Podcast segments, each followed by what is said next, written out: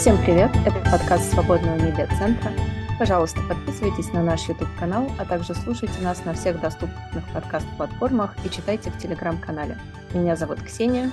А меня зовут Борис, и сегодня у нас в гостях преподаватель Свободного университета, независимый политический аналитик и доктор исторических наук Елена Галкина. Елена, здравствуйте, спасибо большое, что пришли. Здравствуйте. Елена, сейчас очень много говорят о переходном периоде в России, о тех или иных э, формах э, смены, транзита власти, в том числе о революциях.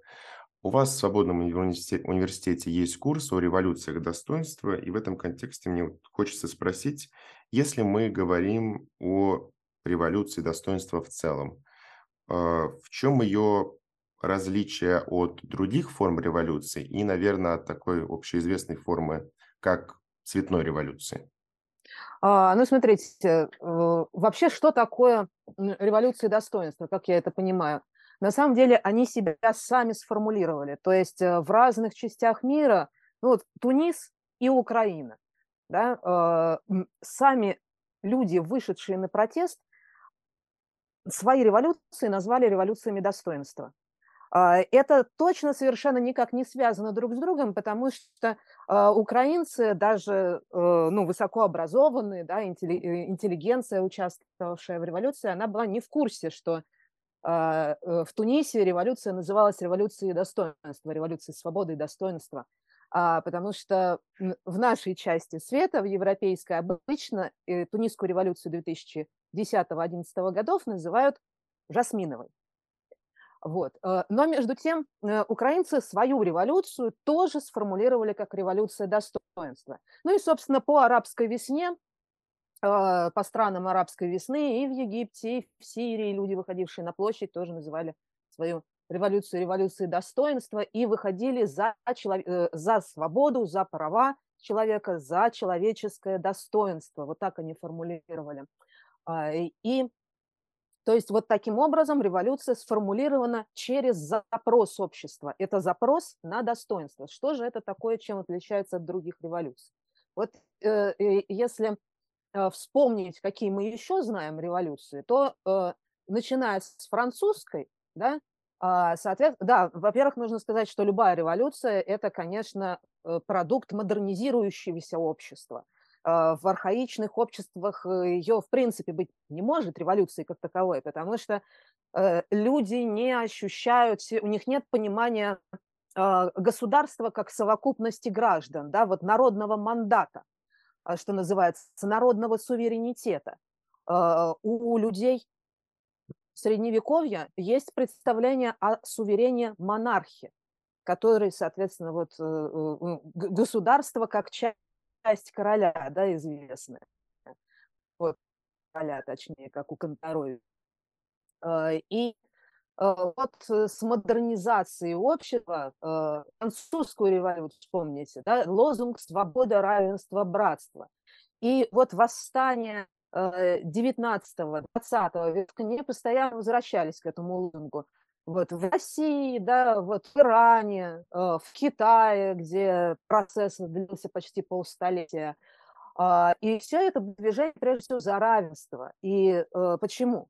Потому что они начинались в обществах преимущественно аграрных, да, где, для которых характерна общинность, для которых, в которых каждые 10-15 лет так или иначе был голод. Вот. И, ну и, условно говоря, у людей таких культур все-таки актуальна, понятно, наиболее идея, ну, условно, отнять и поделить. Да? А, соответственно, вспомним следующие типы революции, так называемые бархатные, то, что э, те революционные процессы, которые Хантингтон назвал третьей волной демократизации, что началось в Португалии в 1975 году, продолжилось бархатными революциями по всему миру. Тут другая направленность. То есть люди хотят избавиться от патернализма диктатур, выступают против вождистских режимов, но при этом разница, вот их отличие от революции достоинства, который как бы следующий этап будет, вот, а, они э, не осознают связь а, вот, э, освобождения от вождизма, да, от патернализма от диктатуры с правами человека. Вот что это неразрывно связано между собой. В принципе, в Советском Союзе да, было движение за права человека, вот Андрей Дмитриевич Сахаров, вот, э, диссидентское, э, вот, э, диссидентское движение, но, как мы знаем, они не сыграли ну, какой-то э, большой роли в последующей судьбе России. А, вот. И при этом в ряде стран эти движения, конечно, имеют такой национально, сильный, очень национально-освободительный компонент – бархатные революции в Восточной Центральной Европе, против советской оккупации фактически, да, а, и плюс еще вот оранжевая революция в Украине, вот, кстати, то, что называете вот цветными революциями, революции в Грузии, революция в Грузии, точнее, вот, да, революция рост так называемая, вот, и а, бульдозерная революция в Югославии, а, которую да, считают первой цветной революцией, я как раз отношу к вот этой третьей волне, соответственно, условно назовем их бархатными.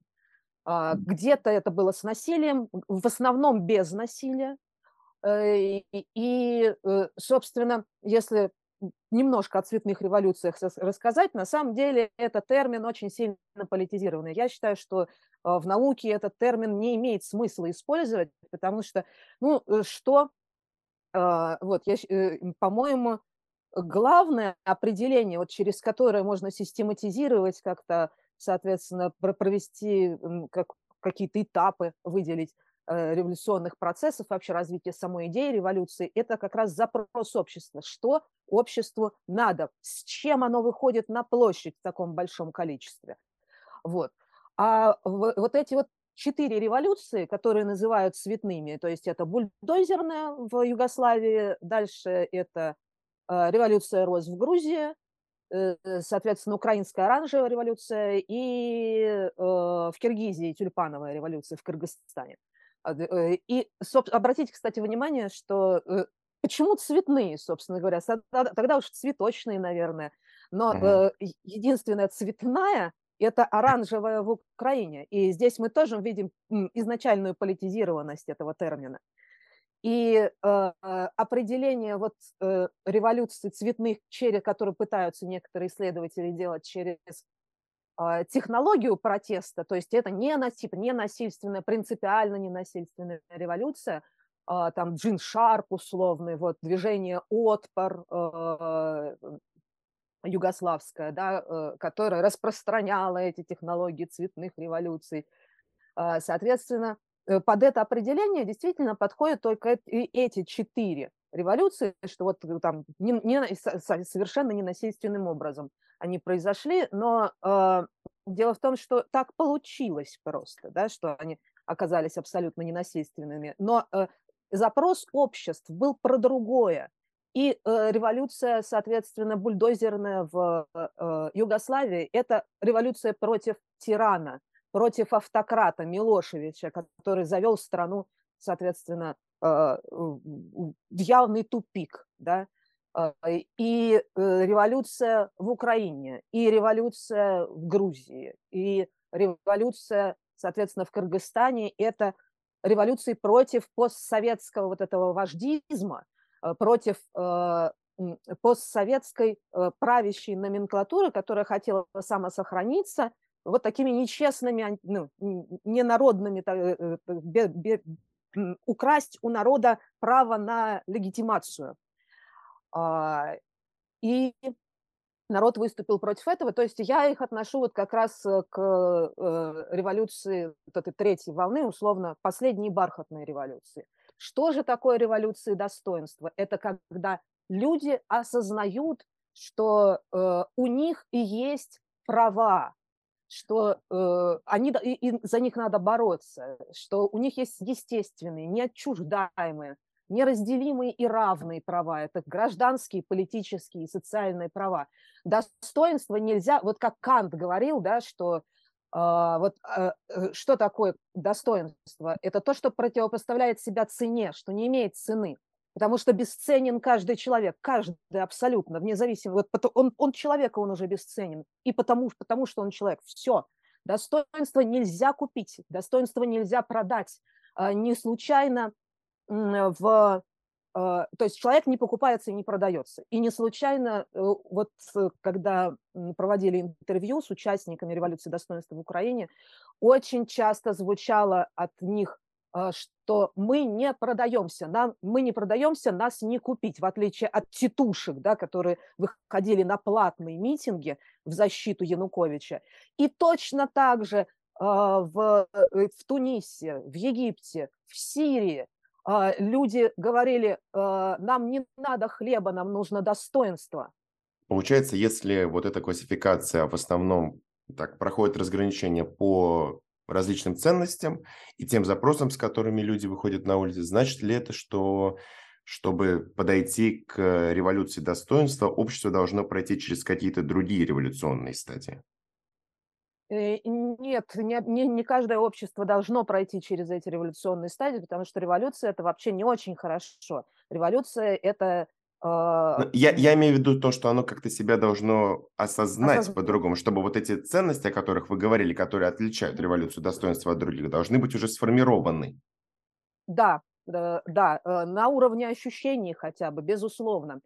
И тут очень важный момент – это э, связь а, вот этого революционного процесса с идентичностью, то, что я считаю очень, ну, вот совершенно необходимо проговорить, с идентичностью именно гражданской, национальной, когда люди начинают себя осознавать гражданами этой страны, и за свои права она, они борются как за полное гражданство.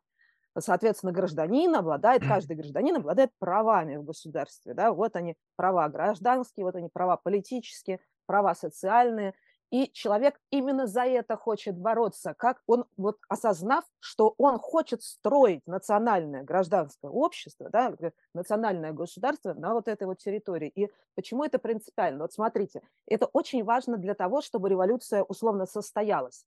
А, приведу примеры. А, как, вот, э, как это связано, гражданская идентичность и успех революции, условно.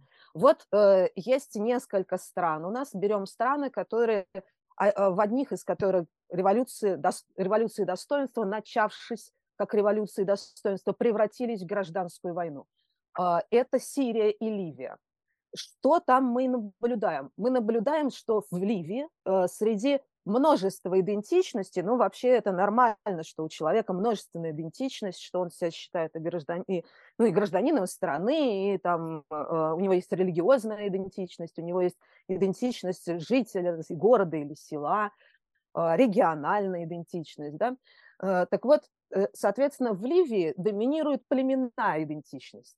В Сирии э, сектарианистская, то есть этноконфессиональная. То есть это идентичности либо меньшие, чем национальное государство, да, э, границы вот, государства, либо, соответственно, больше. И э, люди в основном не ощущают себя гражданами государства прежде всего.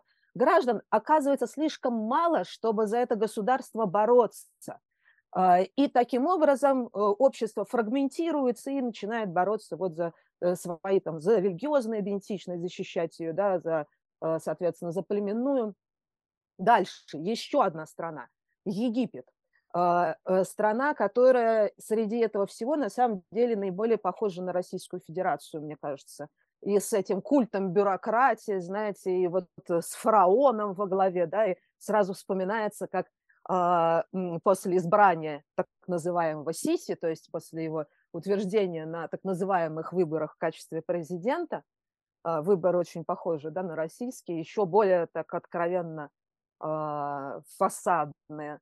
А, вот. Э, Путина там встречали, приехал Путин в э, Каир, его там встречали вот реально как фараона, и местные газеты писали. И, э, очень это напоминало один вождь другого, да. Так вот, в Египте, что, что в Египте?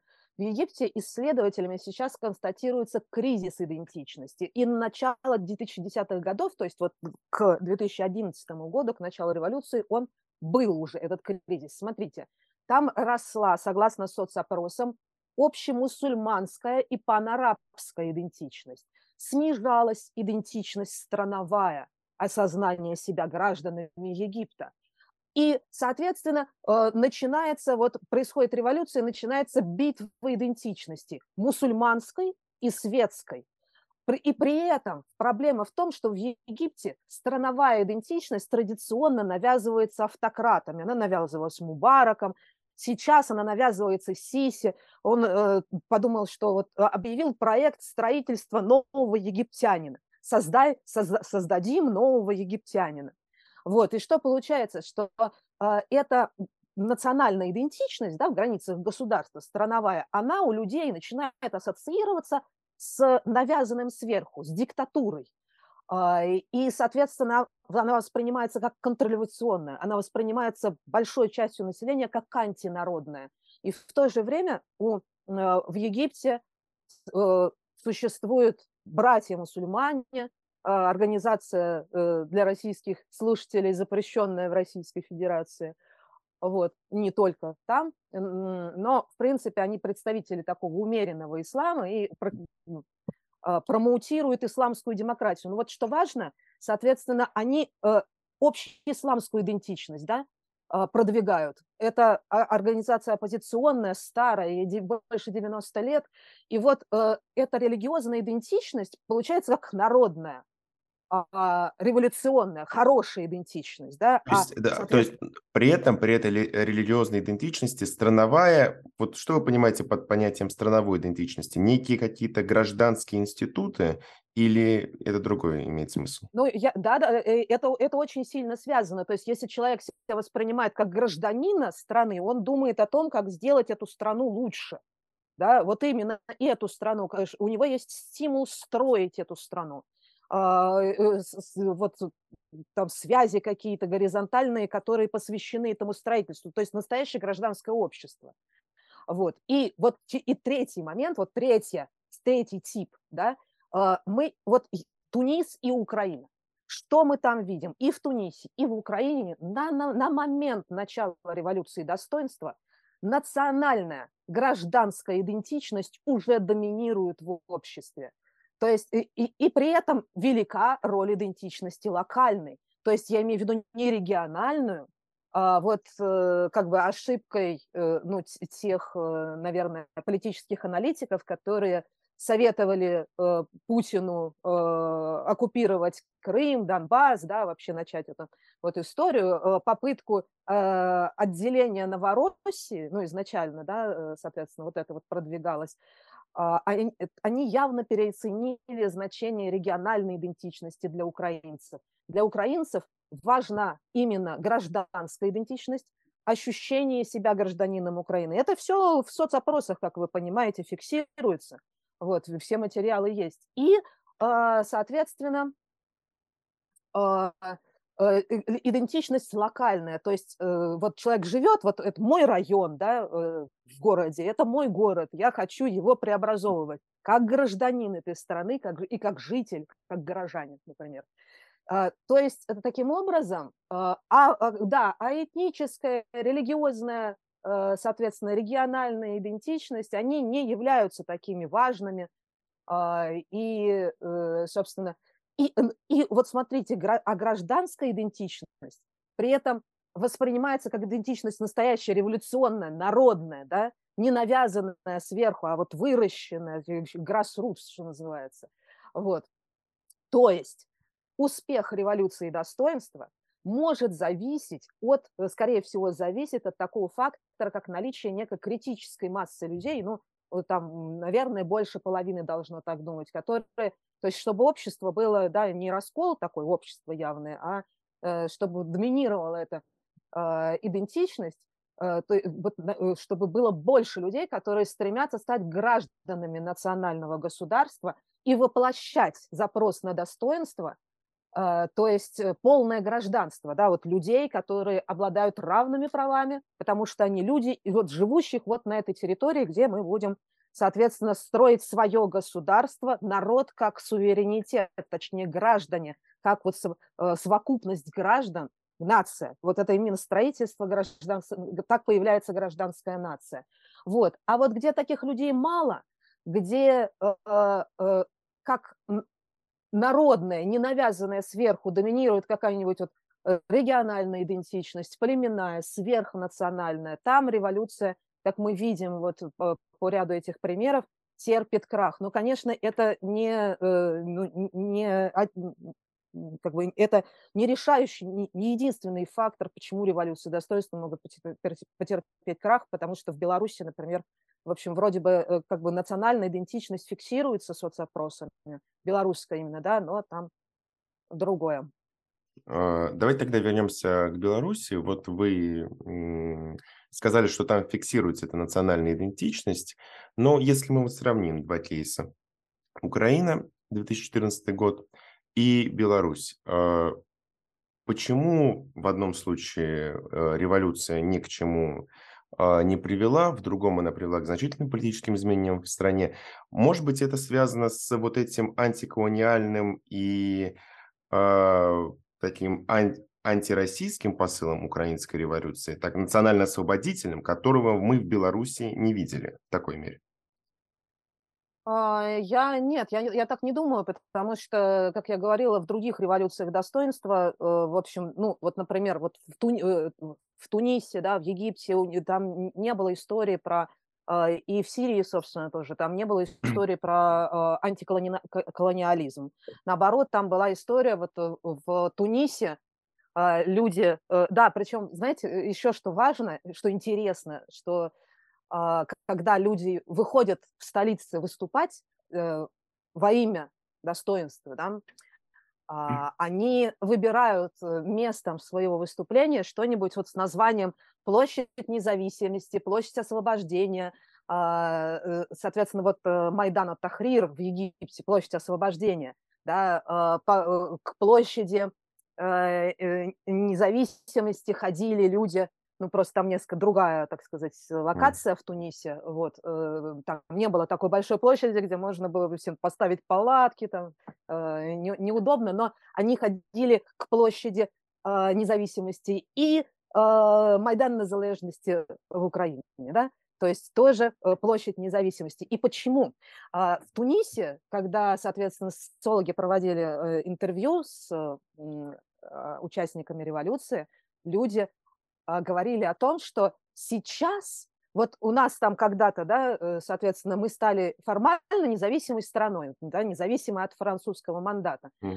А вот сейчас мы обретаем настоящую независимость настоящую независимость от кого? От захватчика государства, от глубинного государства, так называемого, который, вот этой вот группы лиц, вот есть э, да, такой термин state capture, захват государства, коррупционерами, да, uh, вот этой вот небольшой группы лиц, которая не имеет права, не имеет народного мандата на это, да, народ как суверен ему не давал этот мандат, они просто захватили, взяли и захватили вот эту власть которая должна принадлежать народу. И вот от них народ собирается избавляться. И, собственно, также собирался народ избавляться от, от Лукашенко. Та же самая мотивация.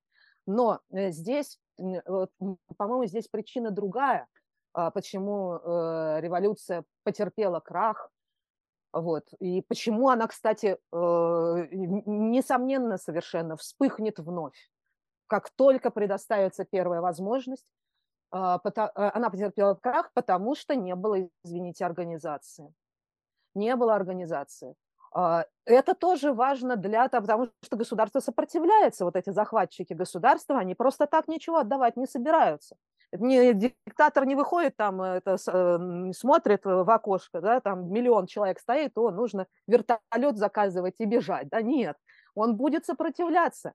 И э, вот, и в, вот там, где революции достоинства, по крайней мере, ну, состоялись, да, соответственно, в Египте позже была контрреволюция, и, и вот и в Тунисе, и, и в Египте, и в Украине очень большую роль играла армия.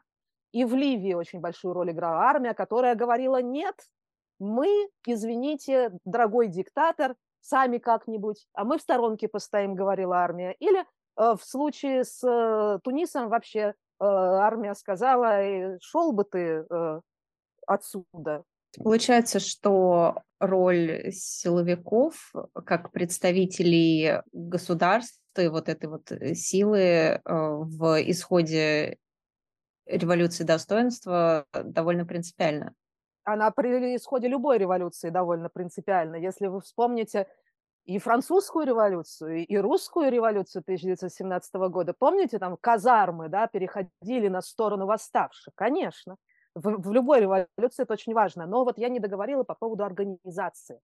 А, дело в том, что в, а, в Беларуси э, проблема такая же, условно, как в Сирии или в Ливии. Да? То есть э, а, оппозиция зачищена практически полностью. Эм, репрессии против оппозиции длятся десятилетиями. Репрессии очень жестокие. И, э, соответственно, развить какую-то структуру, ну, если это длится 20 лет, да, там 30 лет, нереально. 40 лет, тем более, это как вот в Ливии, в Сирии, да, династия Асадов и, э, соответственно, Каддафи. 40 лет. И 40 лет все вытаптывается, вытаптывается, вытаптывается методично. А, и вот там организации нет. Не было той организации, которая взяла на себя ну, координацию, скажем так, революционного процесса. Что мы делаем? что мы кушаем на площади, да, условно, как мы там, ставим мы палатки или мы э, приходим на митинги каждую пятницу, что именно мы делаем. А, и вот смотрите, в Тунисе, в Египте, в Украине такие организации, безусловно, были. В Украине вообще, Украина это не диктатура же была на момент 11, э, извините, 13, конца 13 года, это была э, конкурентная олигархия, в которой вот там президент Э, исходя из конструкции политической системы, любой президент Украины пытался подмять под себя парламент, подмять под себя власти и править вечно. Да? А, и вот такие потуги да, на автократию со стороны Януковича. Но есть парламентская оппозиция, большая. Эта парламентская оппозиция устраивает митинги, кормит Майдан. Да? То есть, э, ну, вспомните, что а, с одной стороны, вот там был партийный Майдан, тут вот беспартийный Майдан на площади независимости. Но, извините, кто организовывал, кто был в штабе этого беспартийного Майдана? Были Аваков, Турчинов, да, то есть это люди, извините, из партии Батькивщины Юлия Тимошенко, напомню вам. Соответственно, партия «Свобода», а, э, партия «Удар», все они принимали участие и в беспартийном Майдане тоже – а, в Египте это организация «Братья-мусульмане» вышеупомянутая, а, которая, ну, э, там ее просто нереально было как бы вот вырвать с корнем, потому что она, она огромная, это несколько миллионов человек по всей стране, во всех, э, и во всех эшелонах власти они есть, и, соответственно, и при том, что эта организация занималась благотворительностью постоянно, соответственно, государство бедное, а, ну, государству было удобно, чтобы вот э, э, запретили братьям-мусульманам принимать участие в выборах, но благотворительностью пусть занимаются, пусть учат детей, пусть книжки издают, да. Вот, вот так они, так сказать, жили в таком системе, антисистемы, и, соответственно, а, развелись до таких масштабов, чтобы координировать большой протест. Также в Тунисе, в Тунисе а, это, а эти организации, это организации гражданского общества, это профсоюзы, сильные профсоюзы, несмотря на то, что ну, как бы вот был, была автократия в течение долгих лет, сначала Бургиба, потом, соответственно, а, потом Бенали, но два правителя государства фактически, но когда Тунис боролся за независимость, профсоюзы играли очень важную роль, их нельзя было просто выкорчевать, да, соответственно, они существовали, они э, не э, требовали там политических каких-то прав вот при э, автократах, да, для людей, но они боролись за социальные права, они боролись за права рабочих, реально отстаивали эти права рабочих. Были разрешены забастовки, проводились в Тунисе забастовки. Вот. Дальше.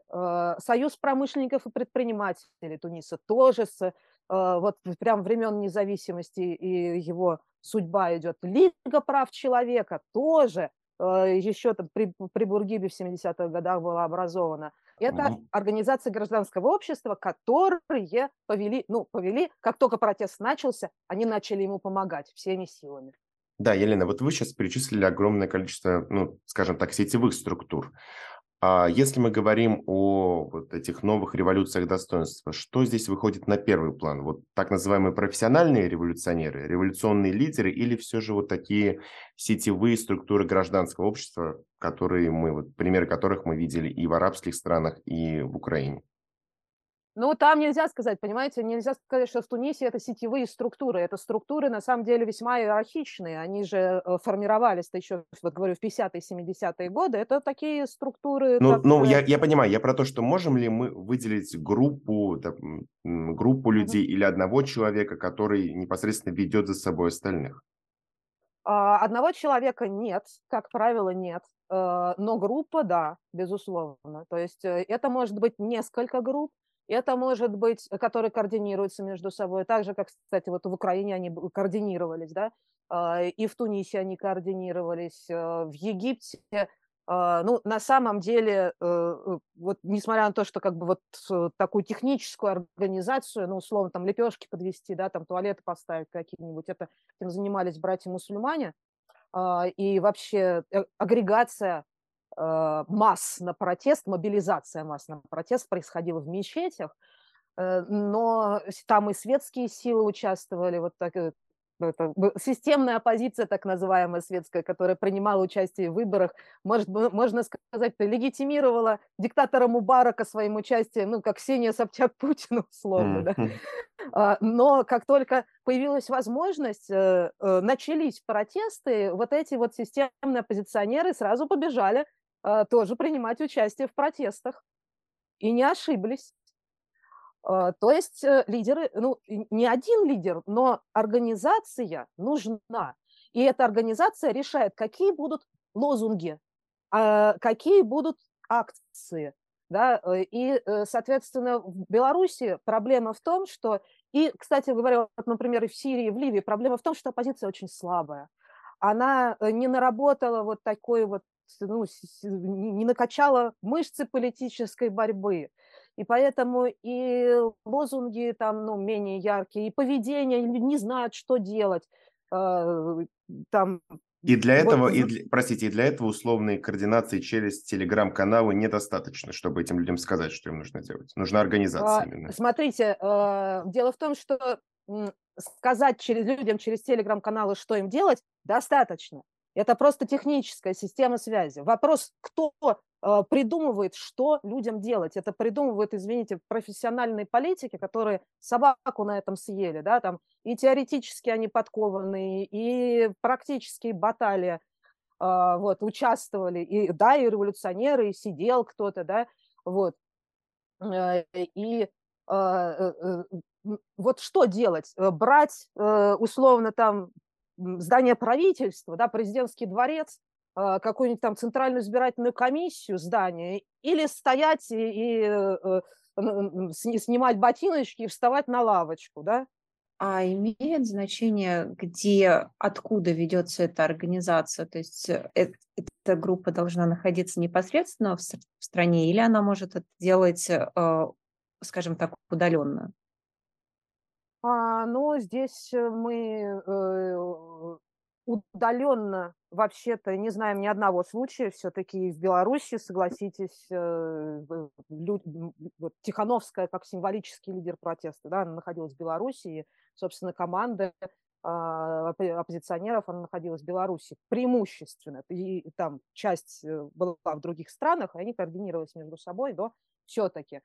А, и, ну, вот в Тунисе, кстати, тоже а, была, был симбиоз такой. С одной стороны, ребята, которые сидели во Франции, э, там сайт очень известный, ну, по, построенный по принципу там медиума, э, где блог, сайт блогов, короче, очень популярны они.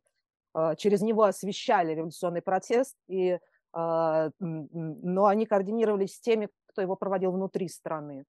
А, так, чтобы совсем, э, из, да, и в, вот и в Египте большую роль сыграл телеканал Аль-Джазира катарский, а, который, э, на котором выступал духовный лидер братьев-мусульман Юсуф Аль-Карадавы, а, и вдохновлял людей на протесты, говорил, что у мусульманина у каждого есть право на восстание и все такое. Вот, и что там мы за права человека, за достоинство, он э, тоже короче говоря, а, внешне и ну, нету примера пока что еще, когда протест полностью координируется извне. Ну, вообще нет. И более того, э, если, э, вы знаете, нету ну, не получается, нигде не получается, чтобы люди, которые находились в эмиграции, не имея какой-то структуры в, на низовом уровне в России, людей, которые им доверяют, например, да, вот в России, если мы моделируем ситуацию, что может происходить в России, вот, чтобы эта миграция э, на что-то там повлияла. А, ну, э, вот э, если есть мощная, вот, кстати, хороший пример – это Сирия, а, мощная иммигрантская оппозиция, там часть сидит в Турции, соответственно, исламистская позиция, светская позиция преимущественно сидит во Франции.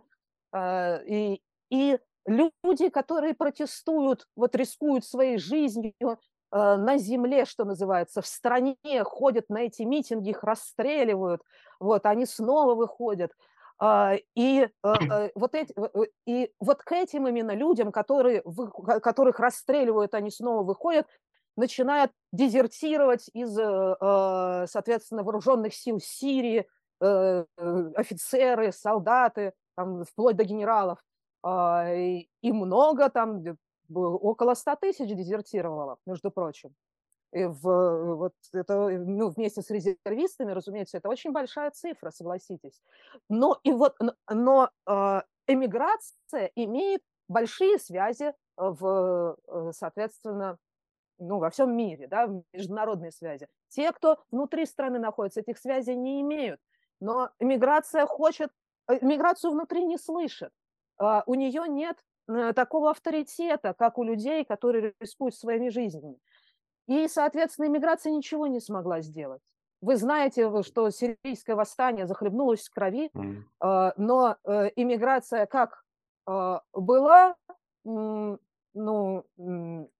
мало, э, обладала малым доверием да, со стороны э, людей, находившихся в Сирии. Так, собственно, она ничего сделать и не смогла. Те же самые, кстати, братья-мусульмане, а, э, которые надеялись в, восстановить свое влияние в Сирии, и у них это не получилось. Их не услышали. А, э, вот, так что вот чтобы из эмиграции совсем это происходило, если нет на территории страны структур, сети какой-то, да, которая ориентирована вот на этих лидеров иммигрантских, они, когда люди считают, что это их лидеры, вот, тогда может быть, чисто теоретически. Если такого нету, то иммиграция будет отдельно, а протест отдельно. Опять же, возвращаясь к России, анализируя какие-то будущие сценарии, вот мы поговорили об арабских странах, а, а, об Украине. А, в России все же, вот если опять вернуться к этим национальным идентичностям, их, во-первых, много, они разбросаны по всей территории страны. Вот в этом контексте такая, насколько стоит ожидать общероссийскую революции. Или в нашем случае это скорее будет э, какое-то, какие-то региональные движения, отдельные, вне центра? А, вы знаете, э, если обратиться к истории э, России и Советского Союза, а, то мы увидим, что у регионов, у национальных республик, подчеркиваю, есть такая традиция не начинать. Вот э, что-то там на местном уровне свои а, права отстаивать, да, а вот, э, соответственно, начинать какое-то такое движение за независимость, например, да, там сепаратистское движение, а, они пока подождут, что будет происходить в центре. И тогда вот, если в центре, центр начнет двигаться, а, то э, они этим займутся. То есть э, я э, могу так представить какие-то локальные бунты, условно говоря, в национальных республиках, но не, по, не с политическими требованиями. Вот так. А, что касается общероссийской идентичности, вот я, если моделировать, как может происходить демократический транзит в России, с чего он может начаться, с чего может начаться в России революция, то я думаю, что это может быть какой-нибудь э, вот на фоне да, э, совокупности всех предпосылок революции, вот, э, это может быть какой-то протест с требованиями, перерастающими в политические, в провинции, но в провинции не национальных республик, а, соответственно, ну, та, которая будет восприниматься как часть целого, ну, Хабаровск какой-нибудь, если хотите. Вот, то есть Хабаровск на фоне там тяжелой социально-экономической, внешнеполитической ситуации, на фоне стресса, да, ухудшения уровня жизни и так далее, вот всего населения, он может скорее гораздо, по-моему, выстрелить, чем э, то, что происходит, может происходить э, ну, в Дагестане, например. Мы будем отталкиваться от э, социологии, то можно ли как-то оценить, кто в этом потенциальном протесте будет принимать участие, какие социальные группы, э, какой возраст у участников может быть?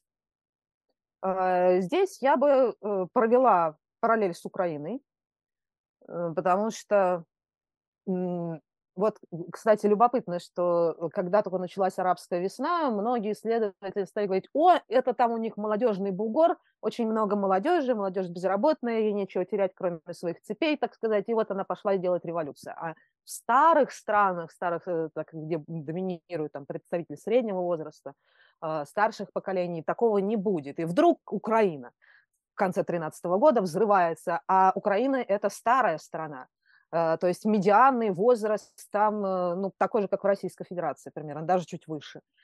И вот я думаю, что... И вот, э, да, и вот социология показывает, что в Украине, вот в, это, в Майдане принимали участие Собственно, вот все, все возрасты и принимали участие. Там не было доминирования молодежи. Там возраст был вот 40 лет, э, там э, этот медианный возраст, по-моему, да, или сколько, около того. И вот 40 лет же возраст участника Майдана.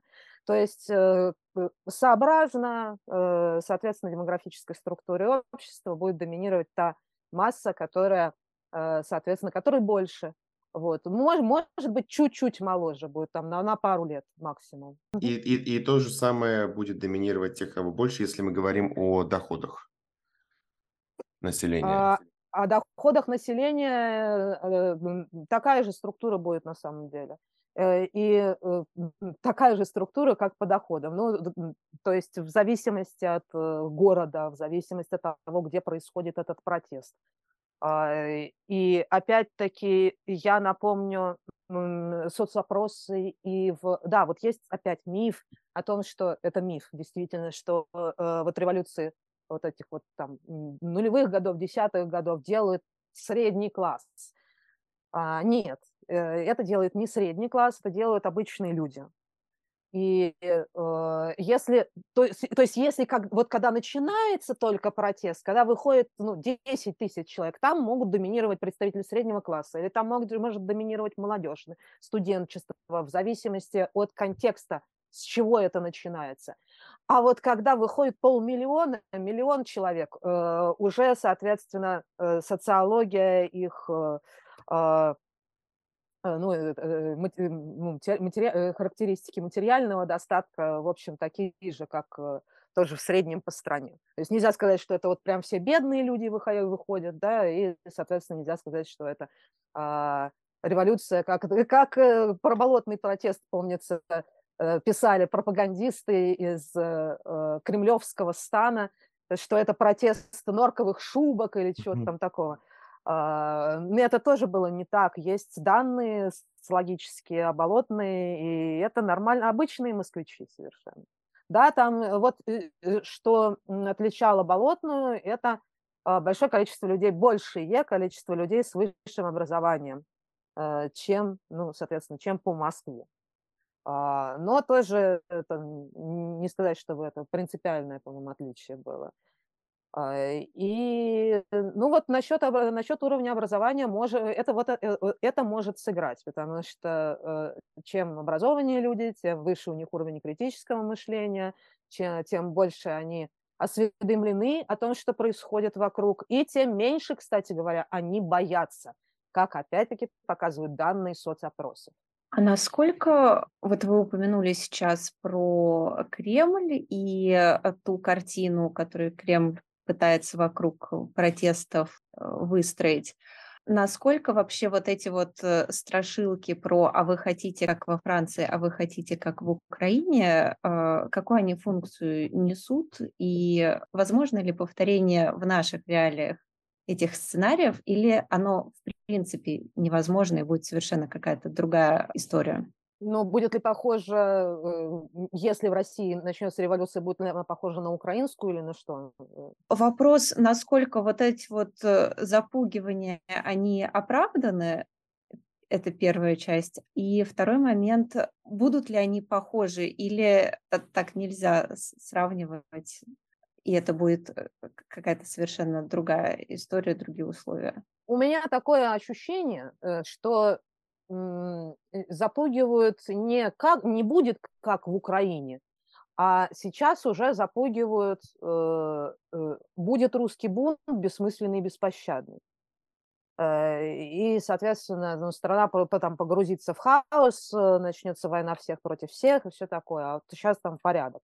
И, и вот такого рода пугалки, ну, насколько они являются пугалками, это дискуссионный вопрос, э, потому что, ну вот с одной стороны, а, у нас э, есть такой исследователь революции Голдстоун, и э, он считает, что поскольку как раз Россия – это возрастная страна, то в России должна быть мирная революция без массовых жертв.